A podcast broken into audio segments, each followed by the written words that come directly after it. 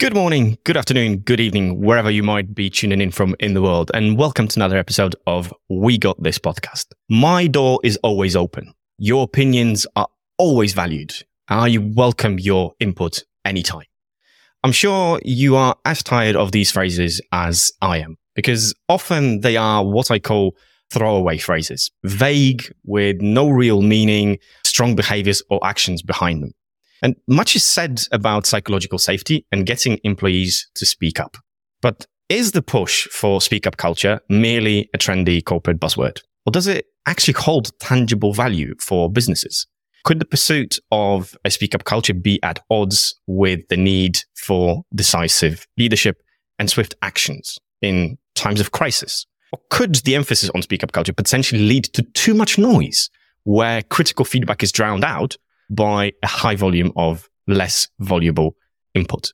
These are the questions I'm grappling with, and I'm sure you are too.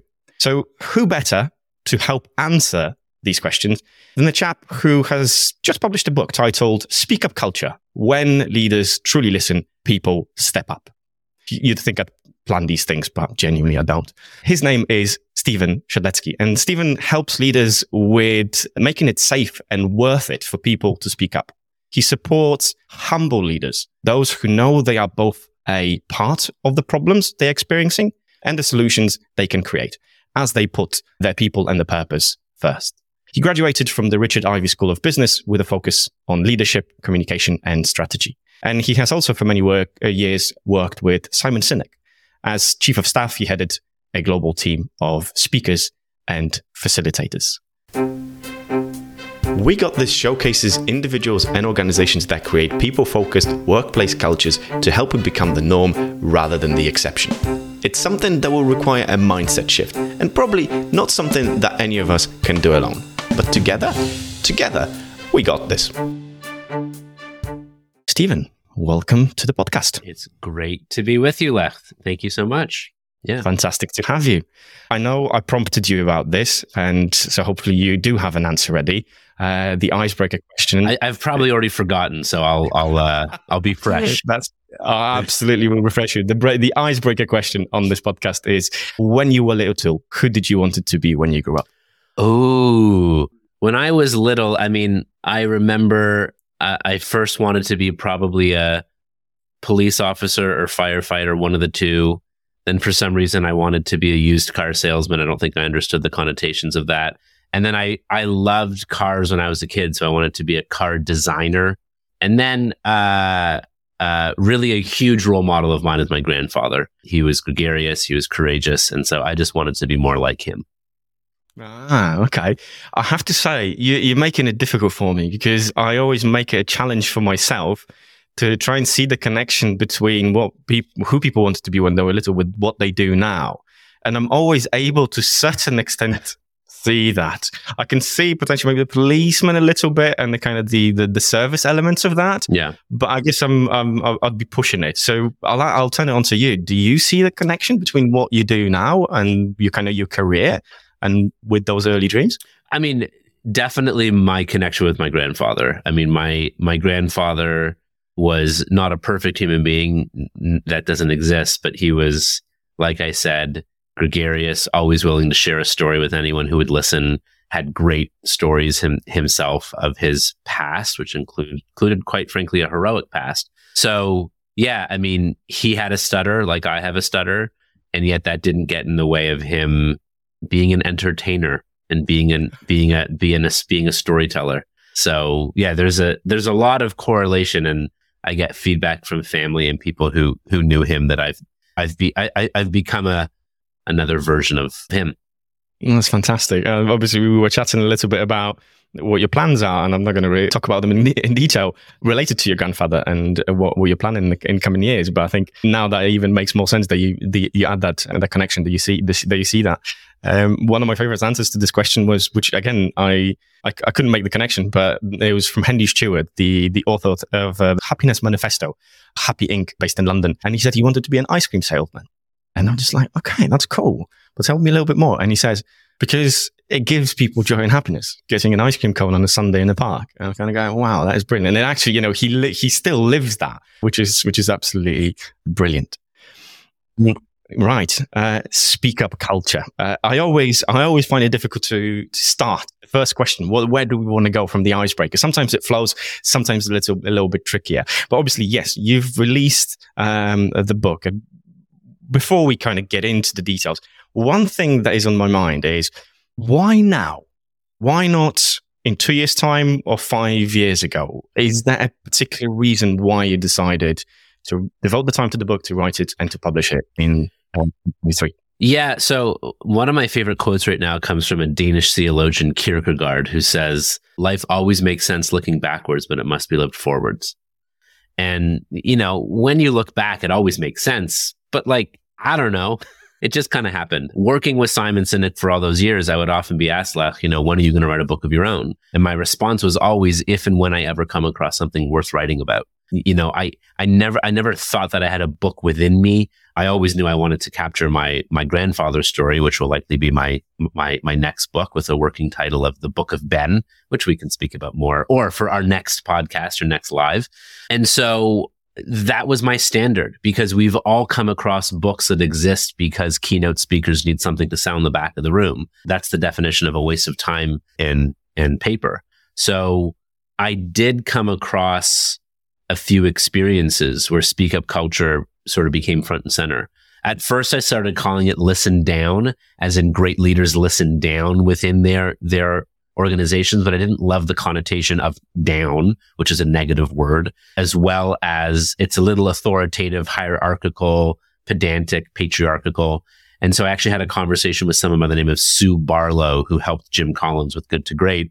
I had speak up or speak up culture in the draft of the subtitle. And she said, just make that the title. And I'm like, thanks for speaking up, Sue. That's great. and so the book is Speak Up Culture When Leaders Truly Listen, People Step Up. And so there were, there were two pivotal looking back, like, why did I write this book? Well, one, I grew up with a stutter and I know what it feels like to be voiceless because I chose not to speak up or the fear to speak up was simply too big to, to overcome or surmount.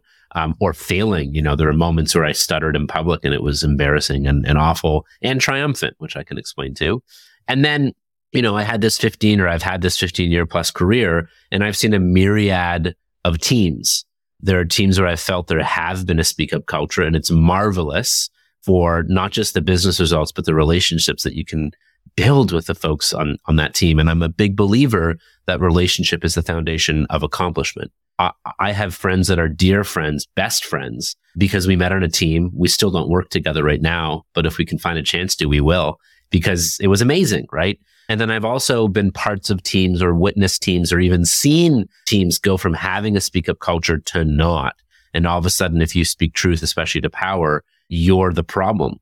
And there's gaslighting and there's toxic positivity. And not only is that bad for our business outcomes, it's also bad for our health and well being. So that was sort of the foundation for I think I have a book. I think I have something to say and poured poured myself into it. And a, a couple years later, and the book is now out. That's what happened. Interesting story. I like the element where you said you, you didn't think that you had a book in you, despite obviously all, all that knowledge that you that you that you possess. I'm glad that you did manage to put it into into words into a book. I've read through it, and every single time I do have a guest who has released a, a book, and I download the ebook off Amazon, I'm always concerned about copyright infringement uh, simply because I highlight so much in the book that, that, I know that there's a limit to how much you can highlight. I haven't hit that limit yet. I think it's somewhere, I've, uh, I did Google it one time, but I think it's somewhere around 45% or 50% that you can't go more highlighting which which is and then most of all exporting because I do export it into kind of other tools that I've got it kind of collated in one place so I can revisit that. And I think there's a there's, there's a cap on that. I might be making it up now the numbers, but yeah, I always I always cons- I'm always concerned about that. That's a um, that's a really neat barometer though for you to to measure your percentage of resonance with a book is the percentage of of how much you've you've highlighted. oh, geez, I'm reading your book was one of them. Uh, obviously, with the topic with having you here in mind, but I'm also reading another self development book, uh, which is more about psychological therapy and uh, Jung and his kind of attitude to that. And I've I've read the first chapter and. I, I kid you not, I've highlighted pretty much like 90% of that chapter because I was just like, this resonates, this resonates. I just want to, I want to keep that in mind. So it's, it's fascinating to be experiencing that. I digress. I digress. The, the, the story that you mentioned of how you came about writing the book is is is great. The topic is is also fascinating because obviously it's a front of mind for for a lot of people. One thing I'm I'm a little bit curious about is about the questions that I've mentioned, the, the, the, that I posed in the introduction, and I'll bring I'll bring them to to, to you in a second as well. Uh, how do they how do they sit with you if if when you hear things like that, speak up culture is a bit of a buzzword? Because the reason I'm asking that is I I'm at a crossroads of trying to to emphasize the importance of culture and psychological safety and to to business leaders who tend to speak a slightly different language of more kind of revenue, profit, and language of money, to put it bluntly.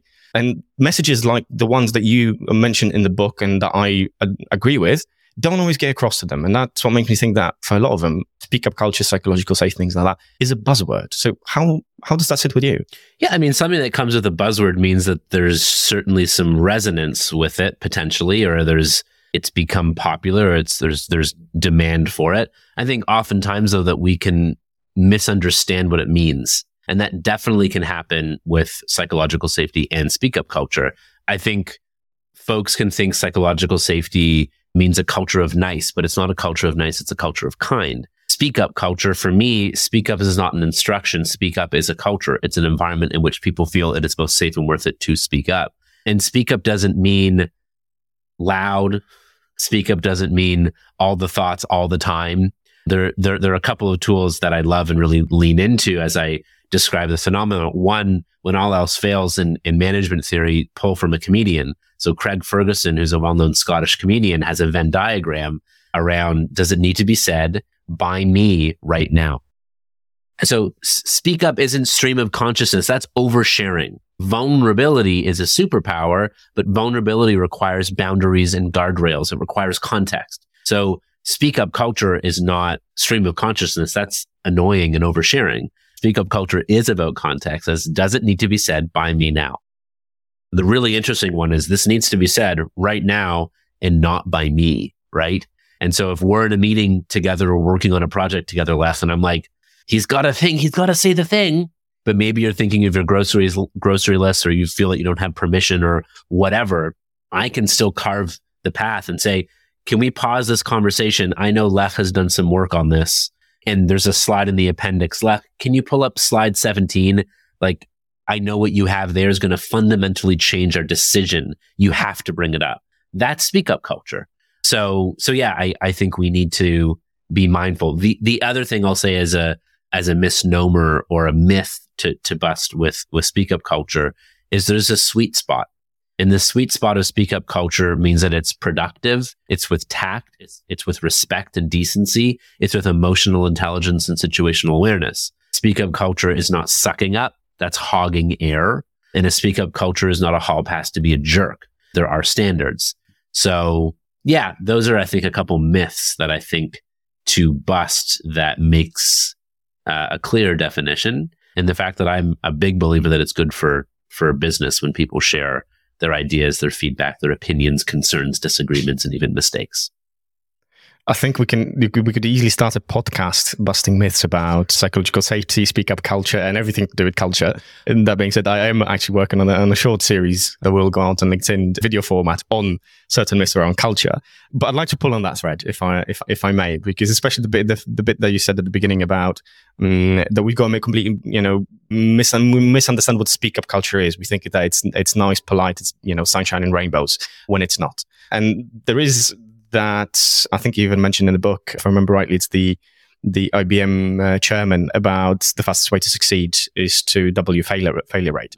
But I hear that a lot with organizations that oh we let people fail, but there's actually nothing that run goes after that, right? It's an, it's all nice and good, but what hard behaviors need to follow from that when people fail. And I think that's what's often missing when it comes to when we talk about culture elements in general as, as, as a theme, but specifically when we talk about feedback culture.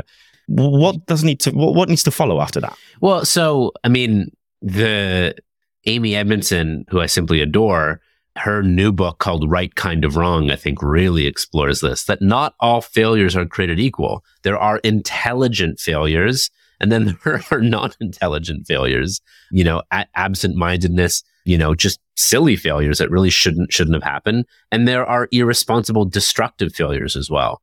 So I, I pull from the work of David Marquet, who's a retired U.S. Navy submarine captain, and he describes the difference between a bullet hole above the waterline and a bullet hole below the waterline. If you punch a bullet hole above the, the, the waterline of a submarine or a ship, that's called a lesson. You patch it up, you live to see another day. But if you rupture a, a, a hole below the waterline, that's an issue because the ship can, can actually sink. So, you know, sure, yeah, I, am I'm, I'm even pushing back. I think it was Thomas Watson who has that that that quote that like maybe double the failure rate, but like maybe it's not intelligent failures, and, and we need to be making intelligent failures with appropriate risk where we learn incrementally versus failures that are either silly and could have been avoided and are sloppy, or failures that actually cause us to to fail and cease to exist. A bullet hole above of, uh, above the waterline is a fail forward it's a learning, it's an iteration, it's an innovation.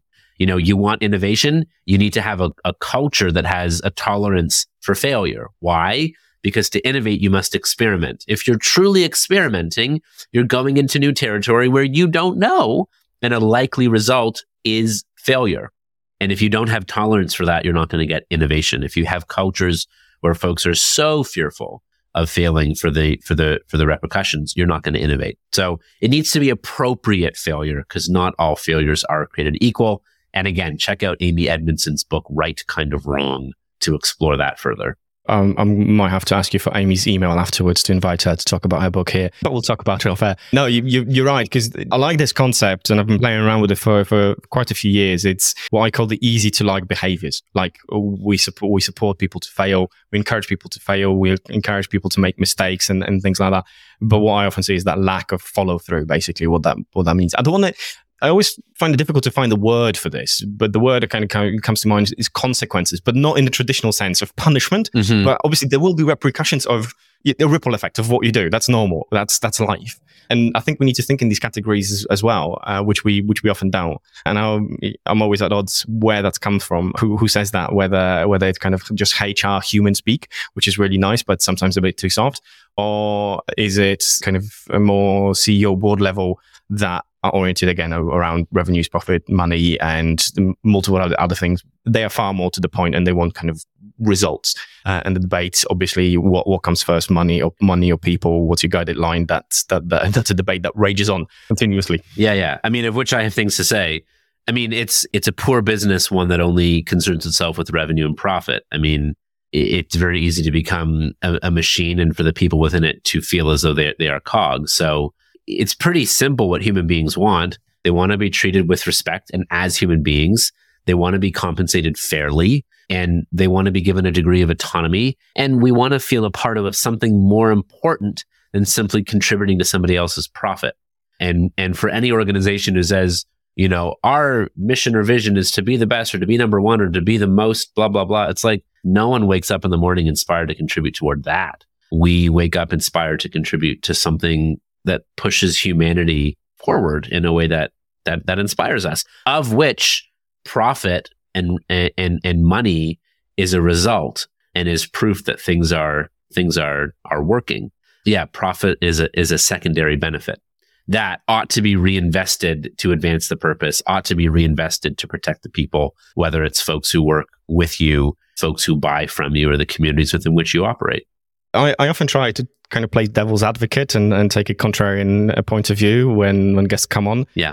You're making it bloody difficult uh. um, to do that because I do, I, I, do, I do agree with that, and I've, I've been looking at it for different lenses. You know, the the, the kind of the, the, the, revenue, the profit, and, and, and the people. Because on one hand, it's it's comparing apples to oranges. It doesn't make sense one is connected to the other. So the one I've been playing around with most of all recently is actually uh, treating them as a, as a polarity. Where if you if you pose a a, a, problem as a polarity. It doesn't have an, one answer. Mm. It's not either or. It's um, uh, it's a, it's a spectrum. And. It's a yes. Yeah. Yes. Yeah. You need to think about the money. Yeah. Yeah. The, exactly. I, uh, a friend of mine says no, no mission, no margin, no margin, no, no mission. Of they, they're inextricably linked and should feed one another. The the other thing, just to complete on the conversation on on failure. So I have a small and mighty team. I have someone on my team right now who's pinch hitting and doing things that are outside of their strength set. Like they shouldn't be doing it. And to their credit, when we brought them onto the team, they said fully, like, I'll do these things and I'll do my best, but these are kind of my Achilles heel. And eventually I will let you down here, but I understand it's what the team needs and I'm willing to do it. Kudos to them. You know, they weren't hired on false pretenses. They were completely open and honest. And sure enough, some three, four, and they've been on the team now for, gosh, about 18 months. Sure enough, those things, they're not going well. It's little details. It's all these things, but they came clean. They're like, this isn't my strength. So does it frustrate me when mistakes are made? Absolutely. However, we've had the good conversation to be like, this is the 20% of my work, which takes 80% of my energy. It's like, of course, when someone's a strategic thinker and they're in an execution role, it's not going to go well and they will underperform but it, it, it isn't work on your weaknesses. It's let's make sure that the vast majority of your role is aligned with your strengths. So we're finally to a point where we're gonna hire for someone who's really good at the things that they're not good at. So we can actually team as opposed to set this person up for, for failure. So it's like it's continuing to make the same mistake over and over, not an intelligent failure. And then for us to, to realize you're failing here because this isn't your lane to swim in. Let's get you in your lane and let's get someone else or a vendor or something to who's that's their lane and let people thrive. So uh, to make sure that I, I got this right, so you've you've hired this person to, yeah. to do a job, uh, but part of that job, uh, not the majority, but but um, um, a big part of that job is something that they said from the start. This is listen, this is not my forte. Yeah. Okay, f- fair enough. How do you deal with that as a leader? What what do you do? How how how much time do you give? Do you coach? Do you train? Because I said everybody will get angry. So and from anger, it's very easy to kind of go, oh, this person, you know, they're not performing. Let's change it completely and get rid of this person and get somebody else in. Yeah. How do you handle it, that? It would be completely foolish to get rid of the person because eighty percent of what they do is fantastic. It's the 20% that isn't their strength where they're falling behind and they've been transparent with it. So, like, who is to blame? This guy. Right? You know, it, it'd be another thing if he wasn't transparent. It'd be another thing if he's like, no, no, no, like, this is in my wheelhouse. Yeah, I'll get better. Like, no, no, this is really hard for me. I'll do it. But really, the long term strategy is let's get somebody else in. Now, this is also the fun conversation because the business has to be able, with its funds, to support hiring another resource or raise capital or whatever it might be to make it to make it happen. So there's a responsible business choice of the reason we haven't had anyone else in is because we're a small growing organization. But we've gotten to the point where we look at the numbers and it's like, yep, you got to spend some money to make some more money and and grow in our operations, our revenue and our impact, what we're able to do. So yeah, I mean it was it was this experience where I started my own company. I I thought I needed an EA. This person I connected with, his name is Alejandro. We met on, on, on, on LinkedIn. We started chatting and he's like, you know what? You don't need an EA. You need a COO. And I'm like, ooh, that's fun. As it turns out, I need both a COO and an EA.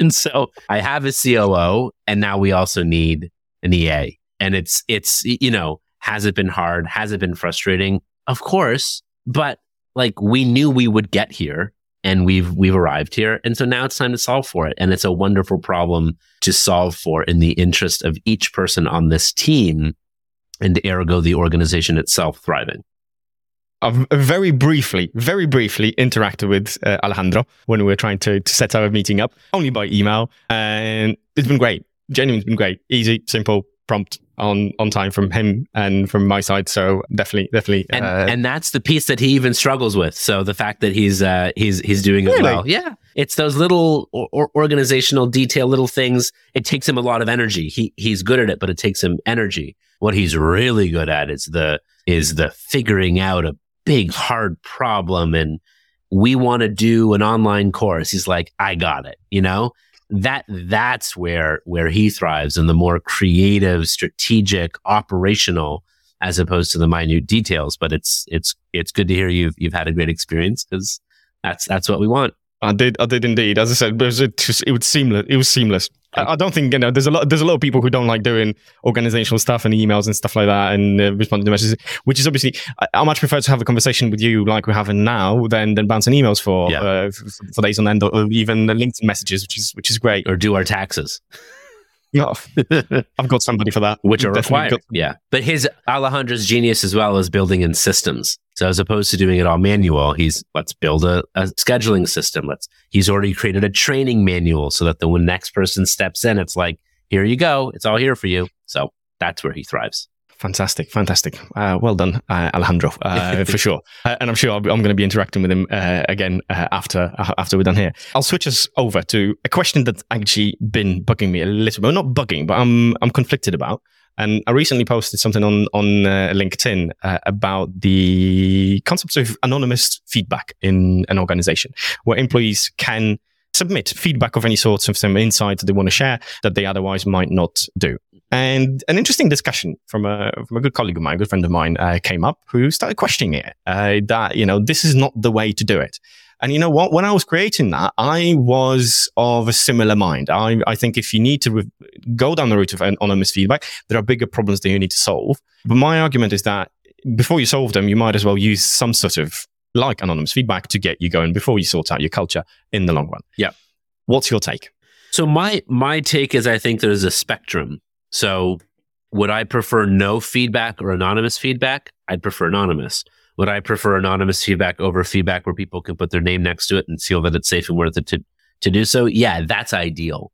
There's some teams that I've that I've worked with. One I'm thinking of in the con in the context of military, where there was a feedback tool used that was designed to be anonymous. Everyone wrote their name on it because that's the type of culture that they have. Now, if writing your name on something changes and filters the type of feedback you will deliver, well, you've got a, you've got an issue here because you want feedback to be true. So yeah, I mean, I'd rather some feedback than none whatsoever. And then I think the value of a 360 or anonymous feedback is then to have a coach or a facilitator or someone to help you unpack that. Because sometimes feedback delivered and not processed properly with a team or with someone who who can help you see it rather than deny it or get totally triggered by it. So yeah, I mean, I'm okay with anonymous feedback. I think it's nicer to have feedback with folks who are willing to put their name next to it or to have rituals in our culture where we consistently use feedback as a vehicle to build closer relationships, to build better teams and to grow, to grow together. So yeah, I mean, I think there's a spectrum. So I'd rather some feedback than none what's, whatsoever, even if anonymous. Yeah, those are my two cents on it. Thank you, thank you very much for for, for, for validating my train of thought coming coming from you. It means a lot because, as, as, I said, I'm of, of similar attitude. Ultimately, we want to be having open conversations, but that's not always possible. And sometimes, uh, you know, it's better to have something anonymous than than than nothing at all and sweeping things under the carpet. Because I believe we do sweep enough stuff under the carpet anyway, and we're tripping over it all the time anyway. Yeah, and there's a, can I can I add a, a bit more here, which is so there. I, I, I do obviously a lot of work with leaders and and leadership teams. So I'm thinking of one particular leadership team where there was one person giving a, a leader awful feedback, but that leader had like nine direct reports. Eight of them had great things on the whole to say, and it was one person who was really struggling, right? Now, I still think it's worthwhile to look at feedback, but take the feedback, analyze it, think about it, and then go to a few people who you really trust and say, Hey, I'm working on this thing, or, you know, I got this feedback. Is there anything you're willing to share more or have, have you experienced this from me? But again, make it safe and make it worth it. So I'm also thinking of a, of another story where a very senior leader got 360 feedback, something around a CEO not being very open to hearing other people's opinion. And then the CEO goes to their entire leadership team and says, Hey team, I got this feedback, but you, you don't feel that way, right? And they're like, no, no, boss, absolutely not. Great. Next thing. Like that's not true validating. That's narcissistic denial. So yeah, I think take feedback with a, with a grain of salt. But if you think there's any element of truth or if it triggers you, it's probably true and I'm using the word probably to be nice. If it triggers you, there's there's something there and it's worth delving into if indeed you wish to grow. I, I like the, that element that you said that if it, if it triggers you. Um, I've just realized very, very rudely that we do have a couple of questions and a few comments. Uh, so I'll bring one up, which is kind of to do with um, anonymous feedback. So does a large top down corporate organization need an anonymous or open culture of sharing? Does making it completely open scare people further down to the totem from actually giving the feedback necessary to make the organization healthier? So, ironically, we actually have a bit more courage in a group, and we have more courage, I think, when we can be be anonymous. So, I think there's a couple things. So, one, there's overall feedback to folks' experience of a department, of an organization as a whole. But let's remember, you know, for a for a CEO or or a senior leader who's leading hundreds or thousands of folks there's no way that they can have a meaningful one-on-one relationship with all those people. So any CEO who says, I care about all 20,000 people who, who work here is biologically lying. You just can't do it. But what you can say is, I know for a fact that every single person who works here has a leader. Now it's my responsibility to create a high trust and high performing senior leadership team, not for free. So they pass it on to their team and that team passes it on to, to their team and so on and so forth. That's the standard here. And so if you don't feel that, that you have that, that's an opportunity where we need to lean in and figure out how you can step up or how we can find um, a team that's the right team for you and the right leader for you. Because to believe that all leaders are for all people would, is, is a silly notion. Some leaders are great for some people and some leaders aren't great for, for others. So, you know, organization wide feedback is interesting, um, but it's the great common denominator. And let's face it, it's usually the pollers who usually report on those uh, as well. I think the most meaningful thing to do is to look at what's that day to day world that we interact with mostly, the, the folks who we work with more frequently, because that more so determines our experience. You know, we can work in a, in a team with a great leader, even if the overall leadership is ineffective or toxic. And conversely, we can be part of an amazing organization with great leadership and have a, a leader or manager who isn't for us or is quite toxic. So, you know, but what really impacts our day to day and our happiness is the is the people that we deal with every single day. So I think it's most important to actually focus and feed on those relationships above above any others. That is that is true. One thing that is on my mind is again kind of linking back to the start of the, the comment I made in the introduction. How do we then make sure that we feel that we don't have too much noise when we do get that feedback? Now, because you know everybody's speaking up, fantastic, we got there but now we're kind of overcorrected. We didn't have anything. Now we've got everybody speaking up, and things are being balls are being dropped around the place as a result. Yeah, and so say more about noise, or t- say more about that that scenario. Say say a bit more. So all, all of a sudden you have people bringing things up to attention of what's not working with the organization with the products that we've got issues, safety issues, Boeing that you've uh, described. In, I don't know, in a context maybe of um, artificial intelligence, OpenAI and, and organizations like that. They're building models, fantastic. They're excited about that but they're running with it maybe potentially too far and people want to speak up okay we need to, we need to slow down a little bit yeah. around the consequences and you know you've got a lot of inputs coming in on all fronts and how do you dissect what's the most important one? How do you prioritize? I guess is the question. Yeah. So I think we're in an age where we can actually have technology work for us and not the other way around. So when you're in a fast pace, high pressure, something like building an airplane, something like working on something exciting like AI that has power to transform something for the better or be destructive. What are those meaningful moments where you can pause, where you can collate feedback, but you can use it in a way where you can use a technology tool where folks can double click or, or, or vote up, right? So this is really interesting. What if Boeing, so Boeing who made the 737 MAX, which is an aerodynamically unsound plane, it's, it's not a well-built plane. And, and further, Boeing got rid of safety inspectors and quality inspectors. So there are stories of folks waiting for a quality inspector or a safety inspector to show up. They never did. So they just kept going. That's an issue. How interesting would it be to run an anonymous survey to all of the folks who are working on that plane to, on a Likert scale of one to seven, how confident do you feel that the product we're putting out, out into the market is as safe and as high quality as you think it could be. I have a hard time believing, particularly if it was anonymous, if folks would give a seven. It would probably give somewhere between a one and a three, unless they were concerned that their identity would be revealed from submitting the survey, or if they felt that them submitting the survey would make no change, no material change whatsoever, right? Like my, my favorite survey question is scale of one to seven, how likely do you feel any change will be made because of you taking this, this survey? And if it's, if it's not seven and it's closer to three, it's like, well, I shouldn't have done that. So, but I, I, I think that would be interesting. And then leadership would be like, huh, the very people working on this don't feel that they're putting out a quality product. Maybe we should examine this. Pause, you know? And in the case of, of Boeing, they were so behind and vendors were, were, were, were behind. They were putting unfinished airplanes in the employee parking lot, just sitting there because it was a hot mess.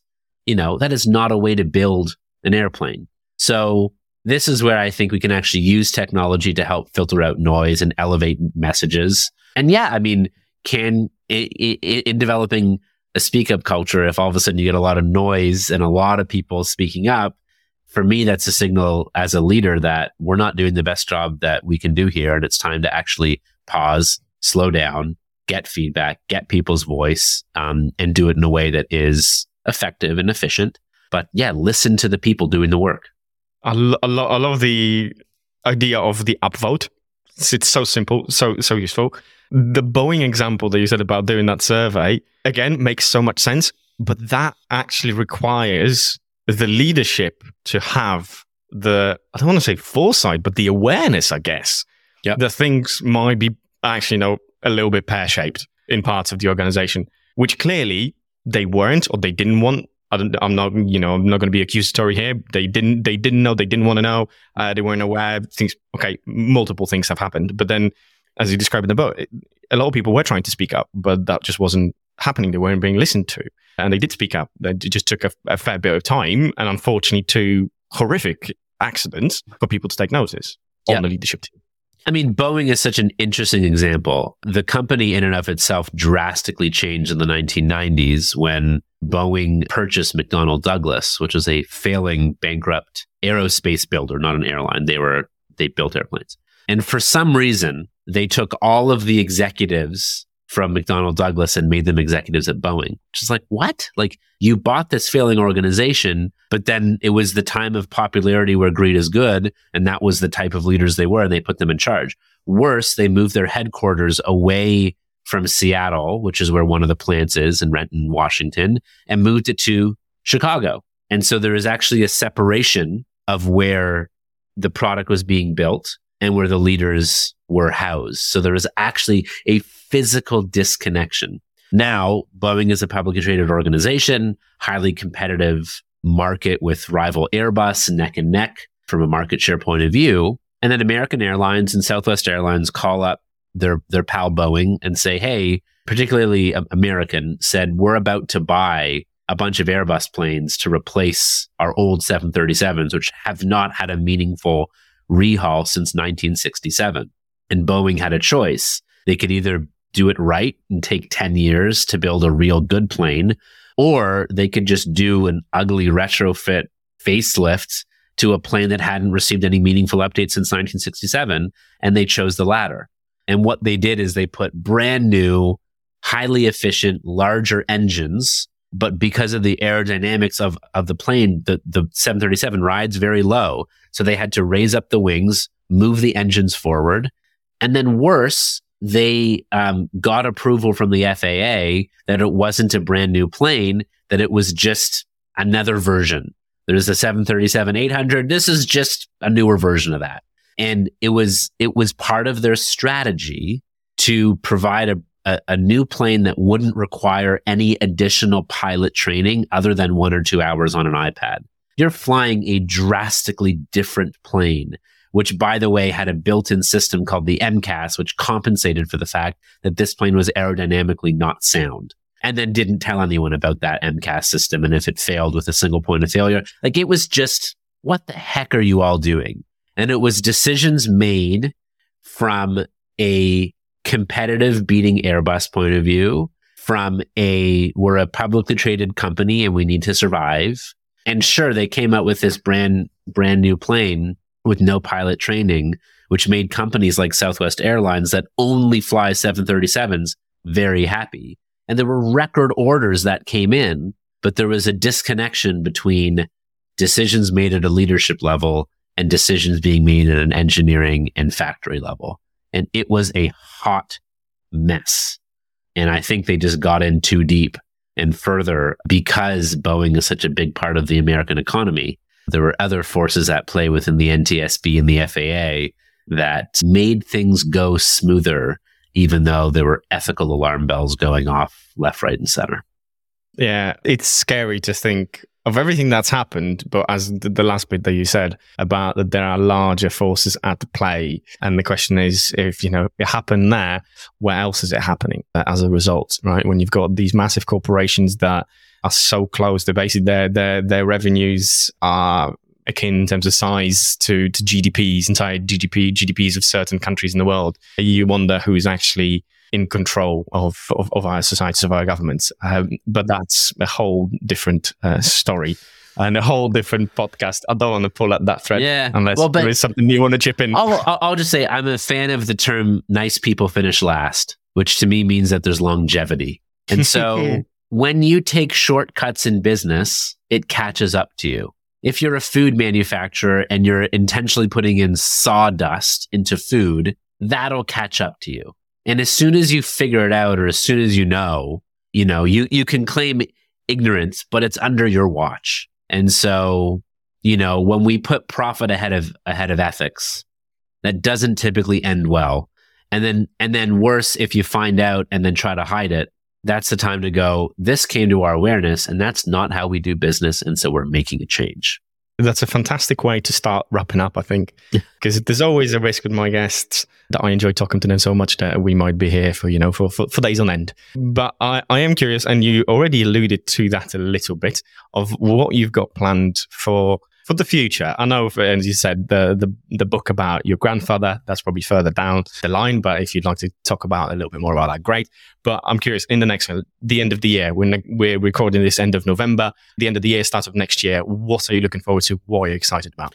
Yeah, thank you so much. I'm I'm looking forward to speaking of end of the year. I'm looking forward to having some time with with family and and slowing down a bit before we ramp back up into into 2024. The book came out at least in North America and audiobook ebook on October 3rd, um, and it's rolled out and and I think it's out globally now, which is which is a great treat. It's been a lot of fun, particularly when I travel for a client engagement to a certain city, see if we can tack on a launch event. So we've done events in Toronto, my hometown, Portland, Oregon, New York City, Indianapolis, and so I think we'll do do some more into next year as well in Vancouver and Chicago and Washington D.C. and whatnot. So that'll come be to fun. Europe. Uh, come to Europe. it sounds good. I'd love to. So yeah, I mean, continuing to to get the book out there and have great live events and, and live conversations about it. We're going to more meaningfully build some more online tools, digital products, online courses, so that we can have this message reach as many people as possible and scale it. And then, yeah, I'm going to start working on my next book with a working title of The Book of Ben, where I'm going to r- narrate my grandfather's life story from my experience and, and, and point of view. Uh, and he just led this. I mean, when my father gave his eulogy, both my dad and I gave eulogies. I sort of spoke on behalf of the, the grandkids and our relationship with him. And my, my dad gave a very sort of biographical statement of his life. And my dad's, wow, for me, it was the hardest speech I ever gave in my life. My dad said this is the easiest speech I've ever given in my life because as you can see, this material writes itself. He just lived this, this amazing life that I think, uh, has to be told because it's remarkable. Wow. There's a, the, I'm glad there's a book in it. I don't, I don't know. I'll put it out there. But as, as you were saying that, I wondered, is there, is there a movie out of it as well based on that book that you write? I I haven't yet been a movie producer, but yeah, I I'm gonna write it with uh with a vision of it becoming a screenplay as well because I I think it could be, and it'll open up in rural Poland, grade five, where he punched back an anti-Semitic teacher finally, which was his last day of formal education, and then um yeah, it's just this this amazing life surviving the Holocaust, leading a group of seven, which then became a group of five in in hiding and then en- ends up coming to Canada and and has a life as a as an entrepreneur and as a butcher, a modest life, but uh, yeah, a huge impact. Uh, that literally, you know, I wouldn't be here if it weren't for his his uh, his finding a way to survive. Whenever the time comes, you sir have got a an, an, open invitation to come back and talk about that book and uh, your grandfather because it seems like a, a fascinating story. Well, I'm going to say we're going to put a comma here. We're not going to put a full stop because I believe that there's uh, our paths will cross again. And as I said, open invitation for any topic to to come back. So, Shed, it's been an absolute joy and pleasure. Thank you very much for for joining me. Thank you, Lech. Uh, a treat, and look forward to doing it again soon. Uh, ladies and gents, that was Stephen Shedletzky. I like this podcast. I like this podcast because I get to speak to people like like Shed, uh, find out their stories and the work that they do. And I'm a little bit lost for words for now, to be perfectly honest. Maybe it's because of that bit about the grandfather, his grandfather that Shed has shared at the end. But overall, as always, we jumped around the topic a little bit of psychological safety and speak up culture. But I highly recommend, highly recommend Shed's book uh, that is out now in ebook format everywhere. Pretty much, you can get your hands on it. It's it's definitely worth a read if you're fascinated by the topic. Uh, if you want to know about the Boeing situation, it's it's all there. Uh, it's a fantastic starting point. So, thank you very much for tuning in. Until next time, take care.